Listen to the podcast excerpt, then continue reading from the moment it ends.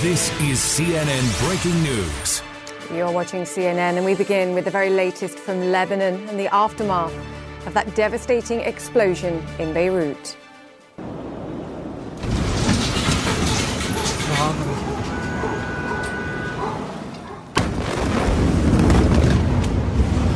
Here's what we know so far. At least 100 people have lost their lives and around 4,000 people are injured after a catastrophic explosion in the port in Lower Beirut. The blast, as you saw there, felt as far away as Cyprus, some 240 kilometres away. According to the Lebanese Prime Minister, ammonium nitrate, a highly explosive material used in fertilizers and in bomb making, has been sitting in a warehouse there for some six years. The port and nearby buildings have been reduced to smouldering ruins. The epicenter, in fact, still smoking. CNN's Ben Wedeman was in Beirut when Tuesday's blast took place. It felt like an earthquake, and it looked like a mushroom cloud.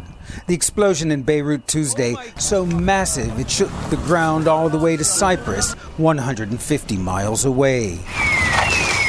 The level of devastation is still being assessed, with widespread destruction stretching for miles from the epicenter near Beirut's port. Firefighters and emergency workers rushed to the scene, one that the city's governor, Marwan Aboud, described as resembling Hiroshima and Nagasaki. Local hospitals were immediately inundated with hundreds of victims, and the Lebanese Red Cross put out an urgent call for blood donations, the casualty count staggering thousands injured and dozens dead, with the number of dead surely to rise in the hours to come. Initially, the state news agency attributed the cause of the blast to a fire at a fireworks warehouse, but shortly afterwards, the head of Lebanese security said the explosion happened at the site of confiscated high explosive materials Lebanon's Prime Minister Hassan Diab later said it is unacceptable that a shipment of an estimated 2,750 tons of ammonium nitrate was stored in a warehouse near the port for six years. That is, the country launched an investigation into the cause, expecting an initial report in the coming days. The Lebanese president has ordered military patrols in the wake of the incident in a country already on its knees due to a failing economy and the spread of COVID 19. And Ben Wedeman joins us now. Ben, as you were pointing out there, tragedy upon tragedy for this nation. What can you tell us about what you're seeing this morning and the recovery efforts to search for more survivors, too? Yes, we're in uh, the neighborhood of Mar Mikhael, which is very near, uh, behind that dust is the port. What you're seeing, that large building there, is Beirut's main grain silo. And it was right next to that, that, that warehouse with supposedly 2,750 tons of ammonium nitrate exploded at 7 minutes past 6 p.m. Uh, yesterday. And uh, what we're seeing is that there's a massive effort by ordinary people to try to clean up uh, the destruction, the massive, widespread destruction that was caused by that explosion. Uh, volunteers are out handing out water, sandwiches. People have come with brooms and shovels uh, to try to clean, clear away uh, the rubble. But it's not just rubble that's the problem. Uh, it's people's livelihoods have been destroyed. Shops, restaurants, uh, bars are in shambles. It's going to take a very long time to put them back and get them back into operation. But you know, Lebanon is not just suffering from the effects of this explosion, Julia. It's suffering from a catastrophic economic collapse where the local currency has lost 80% of its value and what we've seen since the beginning of July is a tripling of the total number of coronavirus cases. So this is a country that many people feel at the moment is cursed. In fact, one person said me, just told me, just get me a visa. Let me leave this country. It's, it's uh, shocking. It is shocking, and we're, we're just continuing to look at both the images of the devastation caused here and, and the explosion, too. And I mean, it takes your breath away, Ben. As you've pointed out, it's economic crisis, financial crisis, health crisis here too. And as you've said to us on this show in the past, this is a nation that imports around 80% of what it consumes. When we're looking at pictures of a, a port here that's literally been devastated, it's catastrophic damage, that's going to exacerbate getting food to people, essentials to people, surely. Uh, yes, this is one of uh, the side effects of this blast. Uh, the port is absolutely devastated. Uh, every structure in there is just turned into uh, a lump, a pile of twisted metal. Uh, how they're going to get the port up and running again uh, is a very good question. And there's so little faith uh, in the political leaders of this country uh, that they simply they failed for so long to solve Lebanon's economic problems, uh, its other its failing infrastructure. In fact, we're right next to the Électricité du Liban, the uh, public electrical company. Now, unfortunately, from this angle, you can't see it, but basically all the windows have been blown out. Lebanon suffers from eh, recently in Beirut, the uh, power cuts were running at 20 hours a day. So, how do you function in a country that's bankrupt, where there's very little electrical power, and now you have a port, the main port for Lebanon, that is essentially knocked out of action. It's, it's mind boggling the complexity, the multiple layers of the catastrophes that this small country is facing. Yeah, it's heartbreaking, Ben. Obviously, going to complicate recovery efforts uh, as we lose daylight hours as well. Thank you so much for that report there. Stay safe and uh, get that mask back on, please. I can see it on your wrist. Thank you for being there, Ben Wedeman, in Beirut for us. Right, there have been many questions as to why these chemicals were stored in the port for so long. In Washington, President Trump says he's been briefed by U.S. military intelligence. This was not a uh, some kind of a uh, manufacturing uh, explosion type of event. This was a uh, seems to be, according to them, they would know better than I would, but they seem to think it was a uh, attack. It was a bomb of some kind. Just to be clear, US Defense Department officials directly contradicted the president's claim, telling CNN they see no evidence of an attack. Let's get some expert analysis now. Chris Hunter is a bomb disposal specialist and a former Army officer, and he joins us now. Chris, great to have you with us. Let's just talk specifically about some of the images that we were seeing there. Two very distinct and different explosions. What are your thoughts on what we saw? I think if you look at it uh, from a technical perspective, the the first um, events, if you like, um, the the grey clouds that are coming up, the wisp of clouds, and at the base of it, you know, a fire, and you could see a series of sparks and flashes, and that's consistent with um, what we call low explosives, something like fireworks, something like ammunition that you would put in rifles and handguns, that sort of thing, cooking off. So it suggests to me that a fire had started, and then the uh, whatever was being stored there, something like fireworks or gunpowder or propellants or ammunition, started to cook off. And if it's in shipping containers, what you actually get is uh, effectively a giant pipe bomb when heat's introduced to it. So that would cause the first explosion. And then moving on to the second explosion, the uh, the huge explosion. Um, in 2013, there was a um, 2.75 thousand tons of ammonium nitrate um, in a Moldovan flagged vessel that was uh, um, uh, it got into difficulties. It went into the port, was inspected, and was considered unseaworthy. Now, it was considered that the explode, or sorry, the ammonium nitrate fertilizer on board um, was uh, was unsafe to to keep in the ship, and so it was moved into the port area.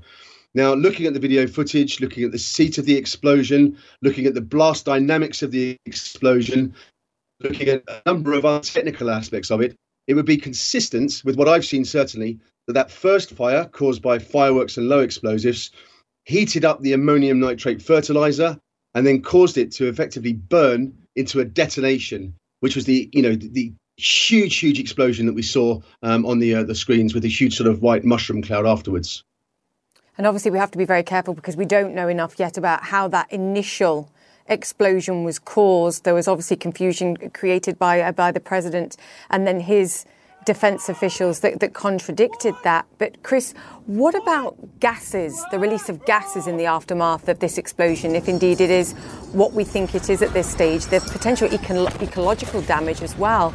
It's a port. There's water there.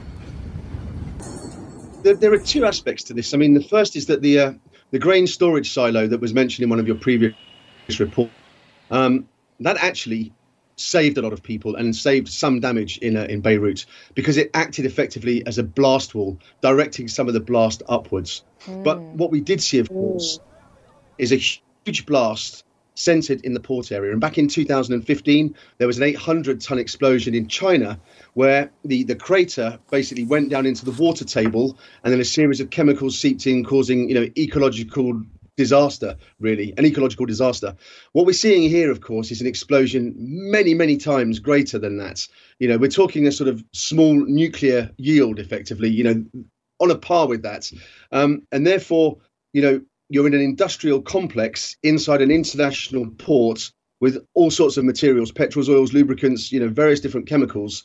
I think there's a very very high risk that some of the gases moving both into the air and some of the chemicals going down into the ground. And of course it was on the coast so into the marine environment as well. Um, we could see a serious ecological um, disaster uh, as a result of this in the next uh, you know few days and weeks.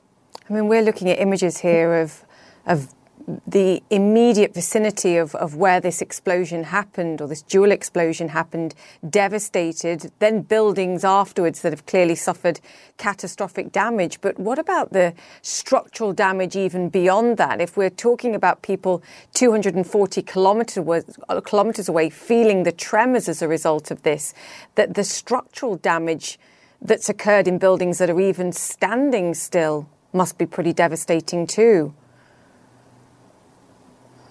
That's absolutely right. I mean, whenever there's any sort of explosion, the, the blast waves travel out radially, if you like, in all directions. If there's hard standing, then it's like a hemisphere, if you like, coming outwards. And it causes a compression of the air around it, forming what's effectively like a wall of concrete. When it's a detonation um, and something of this magnitude, it travels out at supersonic speeds and it's like a wall of concrete hitting everything in its path. But crucially, when it comes to building design, most buildings, unless they're specifically designed to withstand blast are designed for wind loading and static loading, i.e., gravity. Basically, they're not designed for forces pushing, you know, floors and ceilings upwards. So what you, get this effect as the blast wave travels outwards is that it actually pushes windows and structures inwards. It pushes floors and structures upwards, displacing them so they can fall down. And then you also have a because it uses up the oxygen in the air it causes this sort of um, negative wave as well, where it sucks everything out of the building, causing mm. debris on the streets and glass mm. and that sort of stuff. So you know, it really is a, a horrendous, horrific incident. Doing this for 30 years, and you know, it's the most significant explosion I've seen outside of a you know a military um, type uh, uh, item of explosive ordnance. And that's what Lebanon and Beirut now have to deal with. Chris, great to get your uh, your insights and your thoughts on this. So Chris Hunter former bomb disposal expert there. We will continue to keep you abreast of any further developments in Beirut. And as the cleaning up operation begins, the recovery efforts, Lebanon, of course, facing both a human tragedy here on top, as, as we were discussing, an economic crisis. What more can be done to support the nation? And in the United States, small signs of progress on the stimulus talks, the latest from Washington, too. Stay with us, plenty more to come.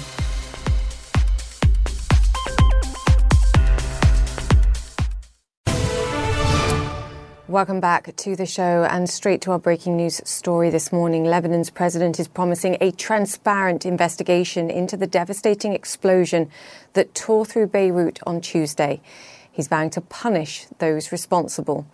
At least 100 people have lost their lives, thousands wounded, and hundreds are still unaccounted for. The cause of the blast has not yet been made clear, but the government says thousands of metric tons of ammonium nitrate have been stored at a port warehouse, quote, without preventative measures. We will continue to bring you the latest on this story as we get it. I want to turn now to Wall Street, where investors are once again focusing on science, on stimulus, and on the statistics. Biotech firm Novavax says its vaccine candidate is showing promising early stage signs in testing. Negotiators, meanwhile, still far apart on a price tag for US stimulus, further financial aid but apparently are making some headway. US investors assuming, I think, a deal gets done eventually. Stocks, as you can see, higher pre market after three straight days of gains for the Dow, five, in fact, for the NASDAQ. As for the statistics, though, a downside surprise. ADP reporting that just 167,000 private sector jobs were added to the US economy last month. That a marked slowdown from the more than 4 million jobs that were added in June. Christine Romans joins me now. Christine, we can talk about the job situation first. Sure. You and I been very cautious about what the numbers this week are going to tell us, whether it's on jobs added or people claiming for further help here. There's a warning in these numbers, a warning to there Congress really too. There really is. I mean, a warning that outside of Wall Street and outside of the Beltway, there is still real pain for small business owners and for people in this country who are facing what has been really epic joblessness. Uh, and it looks like when you dig into those ADP numbers, it looks like the hiring was just not coming back at restaurants and leisure and hospitality uh, kind of locations. We had seen a month where that had spiked as there had been these slow, cool reopenings across the country and people started hiring back uh, waitresses and, and chefs and cooks. But now it looks like some of that is, is slowing here. So we'll get the real number on Friday, the government number. The president uh, promised this week that it will be a big number. He won't get a peek at it until sometime uh, late Thursday afternoon. So Friday we'll know for sure just what the job situation is. But we're still down some 17 million plus jobs since this crisis started. There is a real problem, jobs problem in this country still. And that's kind of, I think, the heat that is on Congress to get something done by the end of the week. And this number likely to be politicised as well. If it's a very good number, it's justification for the Republicans here to perhaps re argue that right. providing greater stimulus or financial aid to people is a disincentive to get back to work. If it's a bad number, then the Democrats are going to say, look, we're still in a crisis here and we need to pay up. And it's just another number in a very chaotic picture for economic news. I mean, let's be very clear. What has happened in the American economy is so unprecedented that each one of these numbers needs to be taken kind of with the, with the whole picture, right? I mean, we, we're going to get uh, a lot of maybe even conflicting trajectories here in the coming days and weeks. Always really important to look at the trend, the overall trend, and not just one dot, wild data point, especially, especially if they can politicize it in Washington. Yeah, those talks need to come to a conclusion ASAP. Christine Romans, great to have yes. you with us. Thank you for that. Greg Valliere, Chief US Policy Strategist at AGF Investments, and joins us now. Greg, I know you were listening to that. Great to have you with us. The President weighing in here, talking about perhaps using executive powers to prevent people making uh, payroll tax payments or even putting himself in the middle of this and um, providing eviction relief. Can he do that? Uh, unclear, although, uh, as we know, Julia, he has a habit of going outside the box. Actually, I thought this was fairly clever to motivate Pelosi and McConnell. Pelosi's got something she really wants that's aid to state and local governments. McConnell has something he really wants, and that's uh, liability protection for businesses. If the president just goes off and does something through executive authority, both Pelosi and McConnell could wind up not getting what they would like. So this is now, I think, now prompted them to negotiate seriously. It's going to be next week before we get a bill done, but I'm increasingly optimistic. It's a President Trump style way of bringing people together. It's uh, explosive, it raises questions, but it may just right. do the trick here. What's a reasonable deadline then, Greg, do you think? Mid August? Yeah, I, I, think that you know obviously they're not going to meet their uh, Friday deadline, Friday the seventh of August, to go on recess. It, will go into next week, maybe into next Tuesday, Wednesday, Thursday, something like that. But I, I, I do think that at least half of the deal is done. Uh, money for schools, money for uh, uh, people who could get evicted, uh, money for testing. There's a lot that's already been done in this bill. What's being discussed more, Greg? On the Beltway at this moment, a contested election result or the uh, sort of eye raising, eyebrow raising negotiations with TikTok and the livid response from the Chinese that this represents some form of theft by the US government. What's, uh, what's being debated most? Well, TikTok, you know, young people talk about that a lot, and I think that um, Microsoft has uh, something to be uh, happy about if they can uh, get this uh, deal. That's an area they're not strong in. So a lot of people are thinking this makes sense. Uh, but I'd say the one thing that makes no sense and is really chilling is the prospect of a disputed election. And it's no longer a wild card long shot. It's a real possibility with the president saying that mail in ballots are not valid, that the election is rigged. And the post office may have some problems, and the vote counters may have problems. In New York State, as you know, it took several weeks for them to declare winners in the primaries this summer. So this is almost looking like a perfect storm that we will not know on the night of November 3rd who won. It could take several days before we know. We're in a situation with the health crisis and rising cases around the country that makes the probability of people having to use a postal vote way of, of voting uh, a greater likelihood. So it's almost a vicious circle that the worse the handling of the of the health crisis, the more likely it is that a greater proportion of these votes are postal votes. And to your point, that then will create an even greater delay beyond the actual election day and raise the likelihood that perhaps people go, hang on a second, there's been cheating here?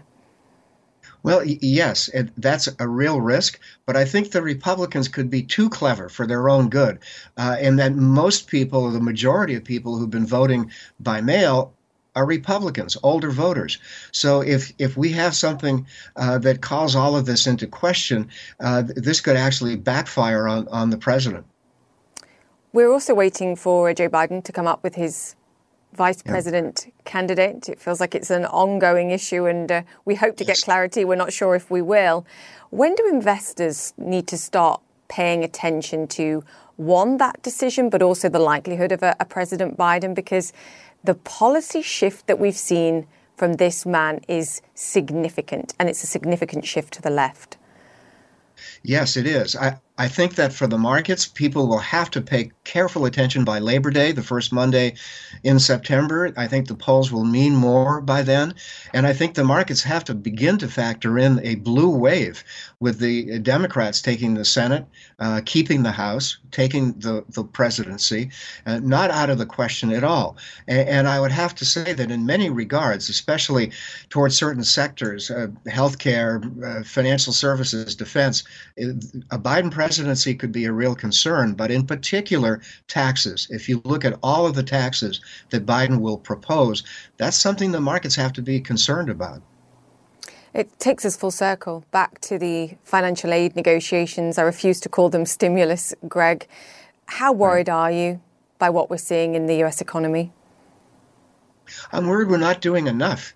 Uh, there was a great piece in the Washington Post last week quoting a couple of dozen leading economists, all saying this is not enough if it's just one trillion. You know, you look back at the Great Depression in, in the 1930s, we we understimulated, and I, I, would never think we'd make that mistake again. Ben Bernanke has warned about this. Uh, Jerome Powell has warned about this. So that's my biggest concern that we don't do enough, and that the economy doesn't come back very strongly.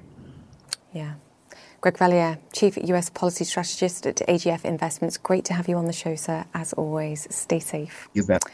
You. All right, up next, we head back to our breaking news story, the latest on the deadly explosion in the Lebanese capital, a tragedy which comes and impacts a country already suffering from a deep economic crisis. The latest next. This is CNN Breaking News. Welcome back. Even for a country devastated by years of civil war, Lebanon has never seen anything like this. A huge mushroom cloud caused by an explosion in the city's governor says is reminiscent of Hiroshima and Nagasaki. At least 100 people were killed, thousands more wounded in the blast at a port in Beirut that sent shockwaves across the city and beyond. It's not yet clear what caused the explosion, but authorities say tons of ammonium nitrate had been stored for years at a port warehouse without any security precautions. As Ben Wedeman reports, the death toll is certain to rise as hundreds of people remain missing.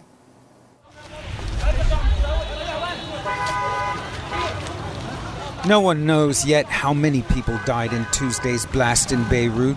The destruction was so extensive, the shock wave felt across the city. The emergency services so overwhelmed, it was up to whoever could help to provide a bit of comfort to the injured. Open lots turned into field hospitals. The blasts happened just after 6 in the evening, with what started as a fire in a port warehouse, culminating with an explosion the likes of which war scarred Lebanon has never seen. The whole house collapsed upon us, this woman says. In an instant, lives were lost and livelihoods destroyed. Michel Haibe has come to see the wreckage of what was his electrical goods store 40 years, says Michel. War, we've seen woes of every kind, but not like this. As if the economic crisis, coronavirus, the revolution weren't enough, this tops them all. Life was already a struggle in Lebanon with its economy in free fall and coronavirus on the rise. And now this. We got here an hour ago, and as you can see, it's completely and utterly destroyed. Uh, We've been open since October, and we've been, you know, fighting uh, every month with different circumstances, the economic situation, uh, the, the it's a catastrophe. What's happening in Lebanon is catastrophic right now. In the words of the Lebanese American poet Gibran Khalil Gibran, pity the nation.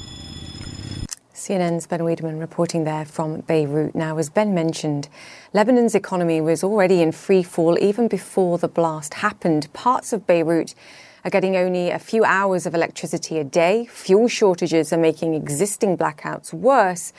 They're suffering rampant inflation, which means many cannot afford food. Corruption and unemployment are rife. Meanwhile, talks with the IMF over a $10 billion loan stalled back in July. Much to discuss. Joining us now is Pierre Achkar. He's president of Lebanon's Hotel Federation for Tourism. And he said up to 90% of Beirut's hotels have been damaged by the blast. Pierre, great to have you with us. Thank you so much uh, for joining us. I know it's early hours and you're still trying to assess the damage, but just give us a sense of, of what you've seen this morning and today. What did you see? It was uh, the biggest blast we have ever seen. It was like an Isaac. Uh, for sure, uh, it's a disaster for Lebanon, for the economy, and especially for tourism. We were uh, at maybe 5 to 15 percent occupancy because of Corona, because of the political problem with the Arab countries, but unfortunately, what happened yesterday is a real disaster. We do have 90% of our hotels in Beirut out of order for the moment. We have a lot of uh, injured people inside our hotels, and I think we might have a lot of hotels who are going to be out of order for a few days, few weeks. I don't know if not maybe more for a few months.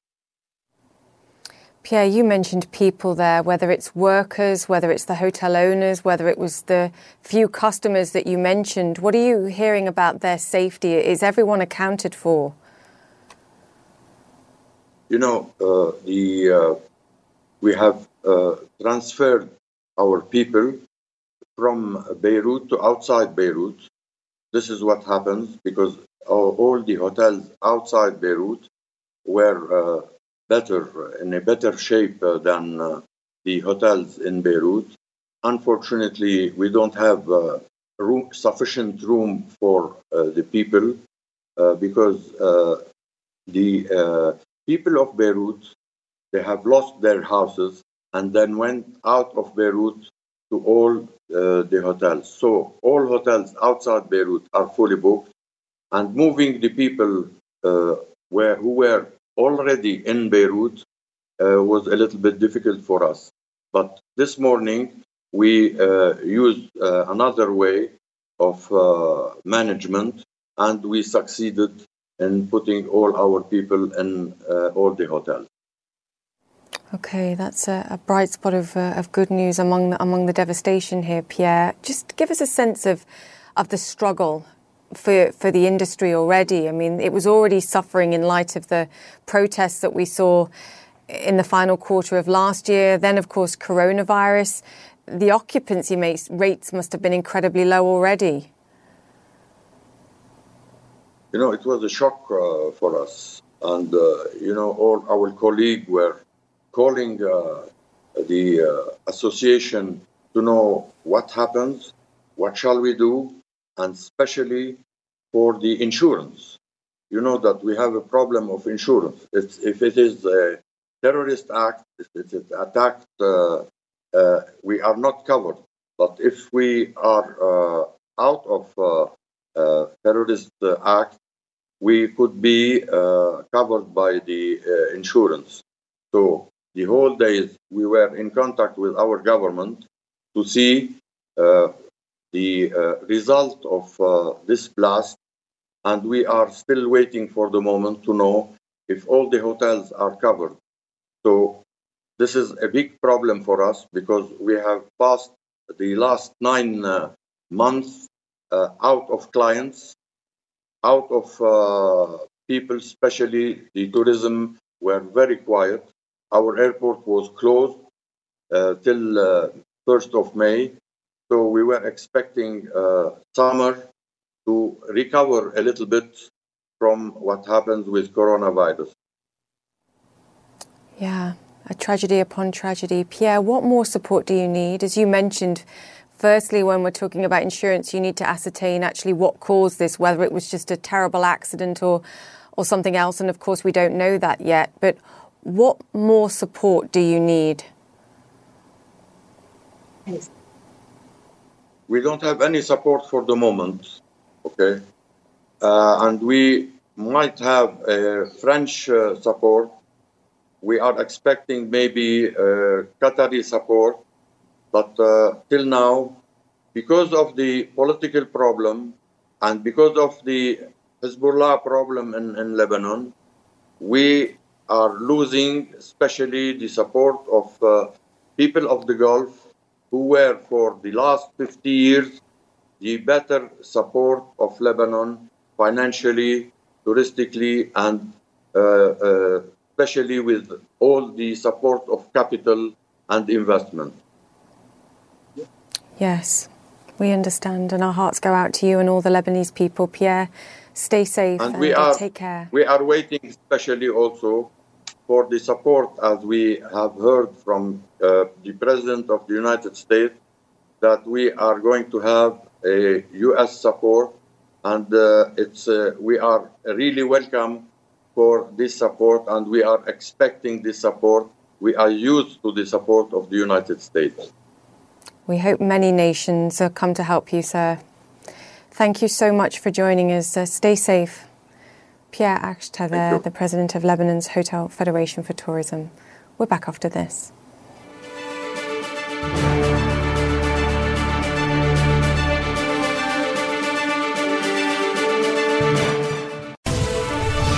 Welcome back, and a reminder once again of our top story the frantic search for survivors in Lebanon. Less than 24 hours after a catastrophic explosion rocked Beirut. At least 100 people have lost their lives, thousands more have been wounded, hundreds remain unaccounted for. And we have no clear answers as yet. But the focus now on thousands of metric tons of the highly explosive ammonium nitrate stored at a warehouse for some six years. We will continue to bring you any further developments on this story, and of course, we will take you to Beirut, Lebanon throughout the day here on CNN. For now, I want to turn to Wall Street, where US stocks are higher in early trading, a continuation of the gains that we've seen in the past few sessions. The NASDAQ is at fresh records here this morning. Gold, which closed above $2,000 an ounce for the first time ever Tuesday, as you can see, got some glitter again today too. Disney also in focus, reporting a almost $5 billion Q3 loss driven by a collapse in theme park revenue. But investors, it seems, were bracing for worse. There was a lot of bad news in the price here. Actually, you can see it up some 8.5%. A bright spot, Disney's streaming service, Disney Plus, now has more than 60 million paid subscribers, a big plus for the entertainment giant. In the meantime, new economic data showing private sector employers adding just 167,000 new workers last month. It's a great number, except in the environment that we're in right now. It's way below expectations. We'll get a fresh look at jobless claims, people asking for more benefits tomorrow. And of course, the US monthly jobs report is out for last month. Jobs also the key focus at Upwork. It's a global platform that matches skilled freelancers with companies looking for talent. Demand for the service has skyrocketed since the pandemic began. The virus and remote working has transformed the workplace and, of course, the labour market too.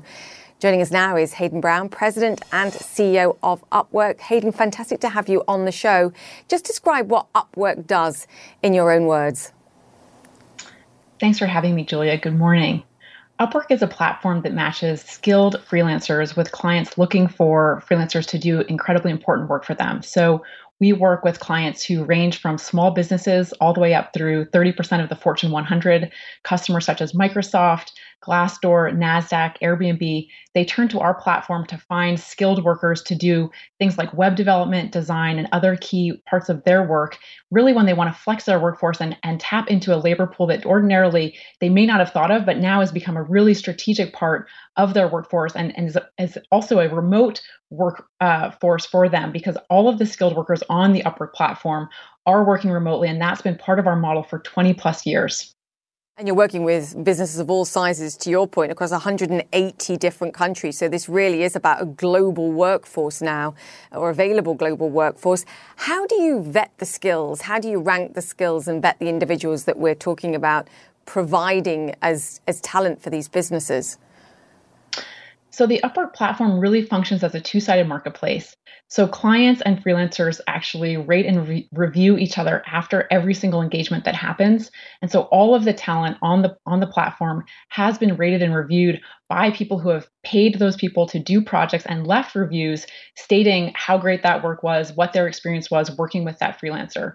In addition to that, we provide a lot of screening and vetting on top of that for our clients. And so we curate pools of skilled, talented freelancers who are vetted in, in additional ways, both using uh, human curation as well as machine learning, to really ensure that our clients can tap into exactly the freelancers they need with exactly the skill sets required for the types of work that they need to get done immediately. You know, it's interesting. People have a skill set, but not everybody can do it remotely and operate alone somewhere in the world. No one wants to profit from a, a crisis, Hayden, but you are in a sweet spot here with a dramatic shift in people suddenly having to remote work. Can you give us a sense of the kind of growth that you've seen on the platform as a result? Absolutely. So, even before the pandemic, people were leaning into remote work in a significant way, but absolutely overnight, Julia, we've seen huge increases in remote work. I mean, today in America, more than 50% of the workforce is working remotely. And as a company who has always been at the forefront of remote work, we've been partnering with our customers to really help them navigate this transition. And so in the last quarter, we've worked with companies like Microsoft to help them stand up remote customer support teams and things like that to really serve their customers at a critical moment when they need strategic talent that is already adept at working remotely in this environment. And so we've seen 19% year over year growth on our platform last quarter. And a lot of that was fueled by both existing customers continuing to use us and spend on our platform, as well as a surge in new customers coming to the site, signing up, and starting to work with freelancers in new ways. And we believe that the current shifts we're seeing in the landscape around remote work are tectonic. These are huge changes that not only have happened during this crisis, but really will be enduring because I think workers and companies are seeing the benefits of remote work and they're not going to want to go fully back to the old models that they had prior to the crisis. And we're hearing that from customer after customer and seeing that in the data as well, with so many companies reporting that remote work will be part of the new normal for them, even once this pandemic uh, passes. There will be people looking at this going, uh, this is a disaster for workers that want some greater job security, and we'll see a dramatic shift towards greater use of freelancers, cheaper labour perhaps. You go somewhere else in the world if you can pay someone less than pay someone close by at home. How do you respond to, to both those criticisms? No, I think that this can actually be a win win for both clients and freelancers. And there's a couple things that we see around that. So the first one is as we talk to existing freelancers who are already part of the freelance economy, they actually feel more secure in many instances right now because they have, on average, five clients that they're working with. And they know that if one of those clients who may be furloughing workers or firing full time staff in this environment, if one of those clients goes away, they actually have the safety and security of other clients in their roster that they're not dependent on just one of those as a full time employee. And so that's one of the aspects of freelancing that actually they find very comforting in an economic downturn. So that's one of the things. I think another important factor is clients and freelancers see the benefits of a platform like ours where really the work can go to the workers. And when remote work is possible and the work can go to the workers instead of requiring workers to relocate themselves, their families, and move to, for example, urban centers and the places where historically have been kind of the centers of gravity for a lot of larger companies, there's a ton of benefits. One is uh, workers don't have to pay those high costs of living in those geographies. They can stay closer to uh, family and friends and be in locations that maybe are much more palatable for them where they want to stay. And at the same time, companies can benefit from accessing pools of talent that may not have been available to them when they were in this fully on site model. And suddenly they're tapping into skills, expertise, workers who were not maybe part of the mainstream workforce before, but suddenly are adding a lot of value to their business and often are doing so, get, earning more money in those local geographies than their peers, but actually costing the companies less than what they have to pay for those same exact skill sets in the most expensive cities where historically they've focused their hiring. So it's a win win on both sides.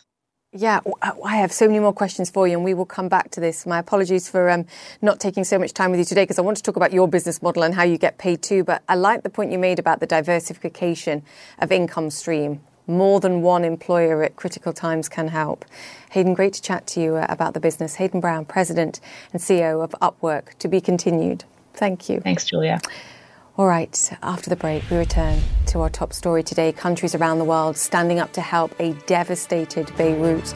At least 300,000 people have been displaced by the blast. The latest next.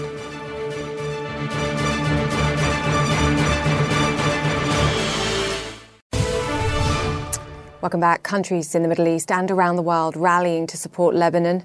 Qatar today loading a field hospital on its way to help Kuwait, Jordan, and Iraq have also promised much needed medical units. Iran's foreign minister says his country is ready to help in any way necessary. Britain, Turkey, France, Spain, and Russia, just some of the other countries offering their condolences and support. Journalist Elliott Gotkine is in Tel Aviv, where Israel's President Rivlin is breaking decades of tense relations to declare Israel's support for Lebanon. Great to have you with us, Elliott. A rare move here. The question is will the Lebanese accept help?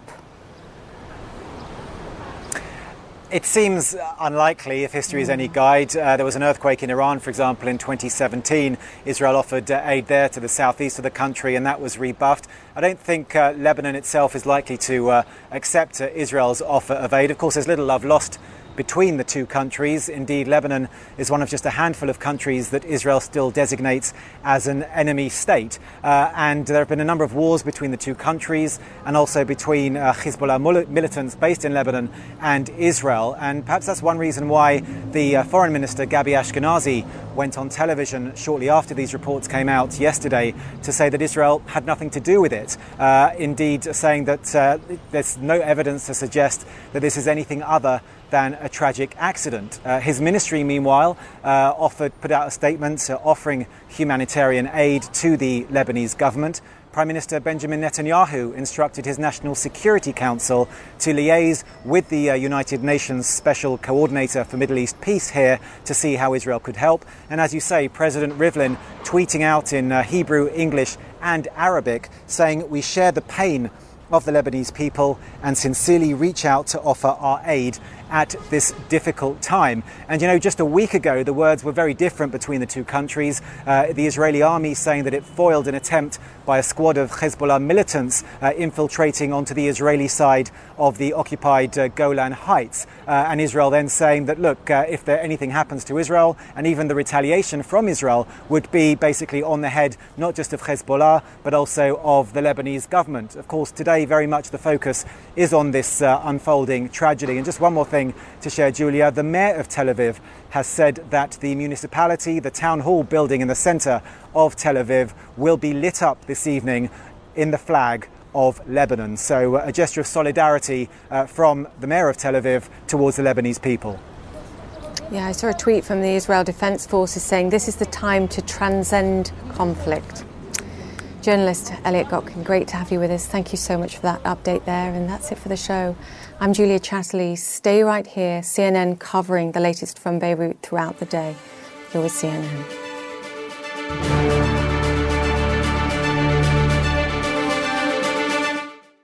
Quality sleep is essential, and that's why the Sleep Number Smart Bed is designed for your ever evolving sleep needs. So you can choose what's right for you whenever you like. Need a bed that's firmer or softer on either side? Helps you sleep at a comfortable temperature, quiets their snores. Sleep Number does that. Sleep better together. JD Power ranks Sleep Number number 1 in customer satisfaction with mattresses purchased in-store. And now, save 50% on Sleep Number limited edition smart beds for a limited time. For JD Power 2023 award information, visit jdpower.com/awards. Only at Sleep Number stores or sleepnumber.com.